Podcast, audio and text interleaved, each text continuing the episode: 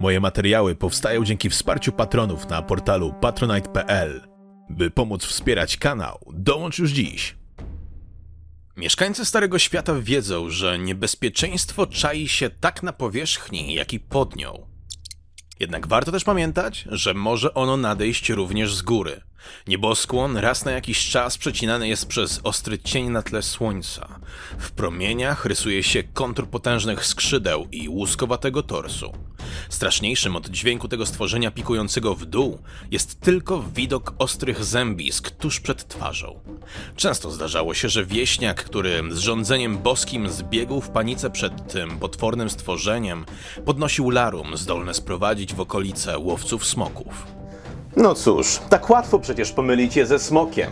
Zapraszam na kolejną pigułkę z wiedzy o świecie Warhammera. Dzisiaj bowiem na warsztat bierzemy podłych kuzynów smoków, czyli wiwerny. Ja jestem Refur, to jest kanał Narrator, ty natomiast. Zostań na chwilę i posłuchaj. Widzianą z daleka, wiwernę bardzo łatwo jest wziąć za smoka. W końcu, tak samo jak te szlachetne stworzenia, wiwerny są ogromnymi, niebezpiecznymi bestiami zdolnymi do terroryzowania innych ras, tak w powietrzu, jak i na ziemi. Również, tak jak smoki, posiadają one parę wielkich, błoniastych skrzydeł i potężny ogon oraz pokryte są trudną do przebicia zbroją z łuski w kolorach zieleni, szarości lub brązu, zaś ich długie szyje zakończone są przerażającymi paszczami, najeżonymi rzędami ostrych zębisk zdolnych do przegryzienia konia w pół.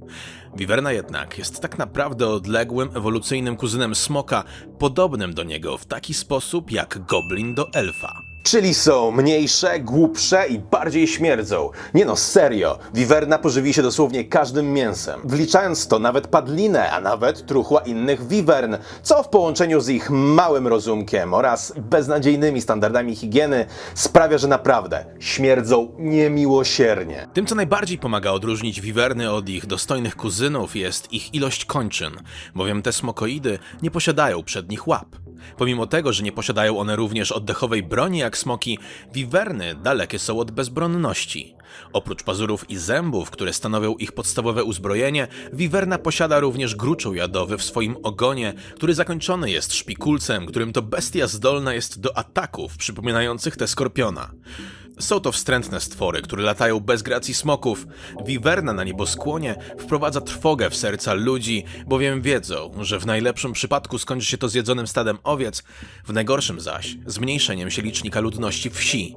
Jednak istnieje nacja, która cieszy się na jej widok. Zielonoskórzy. Podły charakter wiwern, połączony z ich niezaprzeczalną siłą i potęgą, sprawia, że imponują one orkom, którzy chętnie robią z nich wierzchowce swoich dowódców i szamanów. Mimo swojej brawury jednak, orkowie nie są na tyle głupi, by próbować oswoić dorosłą wiwernę. Jaja ze śmierdzącego, zawalonego kośćmi ofiar leża wykradają nocne gobliny. Takie rajdy kończą się często ich śmiercią, jednak orkowie słono płacą za te jaja, więc ryzyko kusi głupkowate stwory. Sam proces tresury jest długi i żmudny, jednak wiadomym jest, że jak szef siedzi na wiwernie, to trzeba go słuchać, bo wiwerna lubi jeść, a nikt nie chce stać się jej kolejną ofiarą. Wiwerny piekielnie trudno jest kontrolować i tylko największy, tak zwany chopak, może próbować utrzymać ją w ryzach, szczególnie w bitewnym zamieszaniu. Leża Wivern zaś szczególnie łatwo znaleźć jest w paśmie gór krańca świata, ale da się jej również napotkać choćby w Kataju, jak i Nagarod. Zakładają swoje gniazda w trudno dostępnych grotach górskich. Co ciekawe, wiwerny nie są zbyt terytorialne, nie pchają się choćby do walki z prawdziwymi smokami, lecz zaatakują wszystko, co wygląda na słabsze od nich, co połączone z ich słabiutkim wzrokiem sprawia, że często pchają się do walk, których nie mogą wygrać. A skoro mamy już omówiony temat wiwerny w Starym Świecie, to myślę, że warto omówić kilka egzemplarzy, które zapisały się wielkimi literami w historii tego świata. Pierwszym ważnym imieniem jest Żmij Zagłady. I choć sam w sobie nie zrobił nic wielkiego, jego obecność na pewno pomogła orkowi Czarnemu Zębowi stanąć u boku goblińskiego Wataszki, Groma Kauduna, jako jego pierwszego szamana. Grom Kaudun był legendarnym dowódcą Wielkiego Ła, hordy zielonoskórych, którzy próbowali podbić Ultuan, wyspę Wysokich Elfów. Tamto właśnie, na wybrzeżu wyspy, Czarny Ząb zauważył, że elfie kamienie drogi pokrywające całą planetę stanowią bardzo silne przekaźniki mocy magicznej. Rządny władzy, szalony ork, postanowił obalić jeden z kamieni i naładować siebie tą energią. Szamańskie rytuały, połączone z ujarzmionymi wiatrami magii, uczyniły go wręcz niepokonanym. Obalanie kolejnych kamieni i przejmowanie ich zasobów mocy stało się jednym z celów wielkiego ła groma, zaś napompowany mocą oszalały czarny ząb przestał jeść i pić, a jego oczy poczęły błyszczeć. Orkowy szaman był ponoć zdolny do tego, by oderwać mięso od kości swojego elfiego oponenta w wariackim boju ze strażnikiem miasta Tor i Wres. Czarnego Zęba na grzbiecie żmija zagłady był zdolny pokonać dopiero generał wysokich elfów, a to tylko dzięki pomocy magów odcinających szamana od źródła mocy. Jeździec i wierzchowiec spotkali swoją śmierć na końcu miecza legendarnego Eltariona. Drugim ważnym imieniem jest Bestia, czyli stworzenie, które padło z ręki Calarda di Garmont, szlachetnego bretońskiego rycerza Grala. W czasie swoich podróży, którejś zimy, poproszony został o zabicie wiwerny, która terroryzowała okoliczne wsie gdzieś w górach szarych. Kalard wytropił leże potwora i starł się z nim w długim i krwawym boju. Zaiste, pojedynczy mężczyzna zabijający wiwernę był czynem godnym legend, zaś aby udowodnić swój wysiłek, Digarmont przytaszczył ze sobą głowę bestii na środek wsi. Radość była ogromna, lecz nie trwająca długo. W nocy obudziła go zgraja wściekłych ludzi, zarzucając mu kłamstwo. Wiwerna podobnież wróciła, by porwać kolejną ofiarę. Kalard był wściekły i zdziwiony, przecież zabił potwora. Nie było co do tego żadnej wątpliwości. Trzeba było oczyścić swoje imię. Ruszył więc z powrotem w góry. Tam też na jednej z półek skalnych, zgodnie ze słowami wieśniaków, przywitało go kolejne stworzenie. Zwycięstwo zostało osiągnięte z biegiem okoliczności. Jeden z jego ciosów połamał kości w skrzydle stwora, co sprawiło, że gdy kamienie załamały się pod ciężarem potężnego cielska bestii, ta spadła w dół urwiska, trzepocząc tylko jednym skrzydłem. Wykończony po walce, Kalard wkroczył do jaskini. Potrzebował odpoczynku, a jego zziębnięte górskim mrozem ciało potrzebowało ognia. Coś jednak było nie tak. To była ta sama jaskinia, w której poprzedniego dnia pozostawił bezgłowe truchło, lecz zwłok już tam nie było.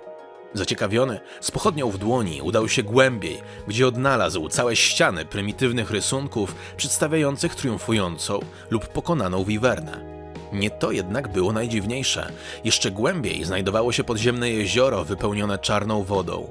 Nim Kalard był zdolny je zbadać, powoli zaczął się z niej wychylać kolejny wiwern.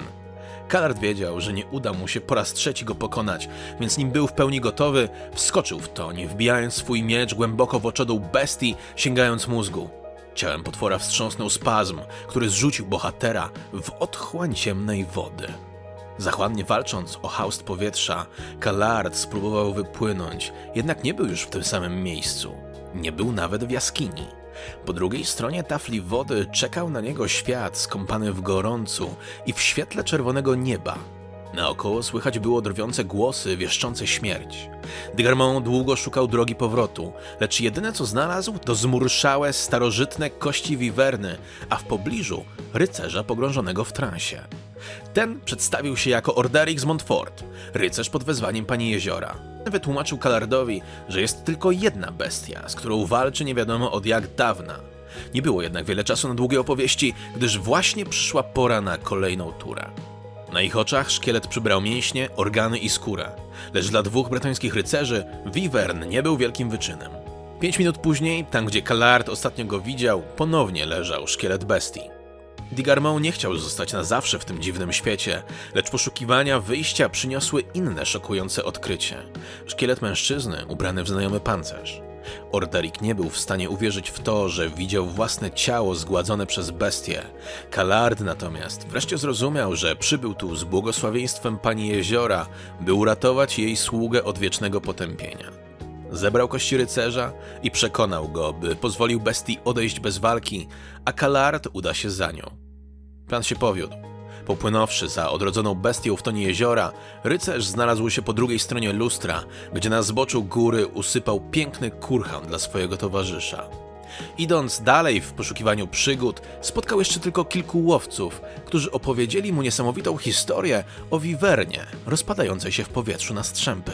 Raczej ciężko będzie przebić tę historię. Choć mamy jeszcze czaszkożujkę, wiwernę, na grzbiecie której jeździł jeden przywódca orkowych ła, czyli Azak Rzeźnik. Ale o tym już wkrótce. Na koniec warto jeszcze wspomnieć o kuzynie wiwerny, czyli gatunku nazywanego wielkim żmijem, który zamieszkuje wyspy Smocze na dalekim zachodzie, zaraz za oceanem. Wielkie żmije nie są może bardziej bystre od swojego odpowiednika ze wschodu, lecz na pewno są od nich większe. Żmije swoją rozpiętością skrzydeł dosięgają wielkości tych prawdziwego smoka, co pozwala im polować m.in. na terradony. Nie wiadomo jednak o nich zbyt wiele, ponieważ nie pogardzą również odkrywcami nowego świata. Chyba jednak dobrze, że występują one o wiele rzadziej niż zwykłe wiwerny. To tyle na dzisiaj. Mam nadzieję, że się dobrze oglądało. Po więcej wiedzy o świecie Warhammera zapraszam bardzo serdecznie do subskrybowania na dole. No kliknij. Kliknij, nie pożałujesz, naprawdę. Zwyczajowo zostawiam was z pytaniem. O jakich innych bestiach, typowych i nietypowych ze świata Warhammera, chcielibyście usłyszeć w moich materiałach? Widzimy się na dole. Tymczasem do usłyszenia. Cześć.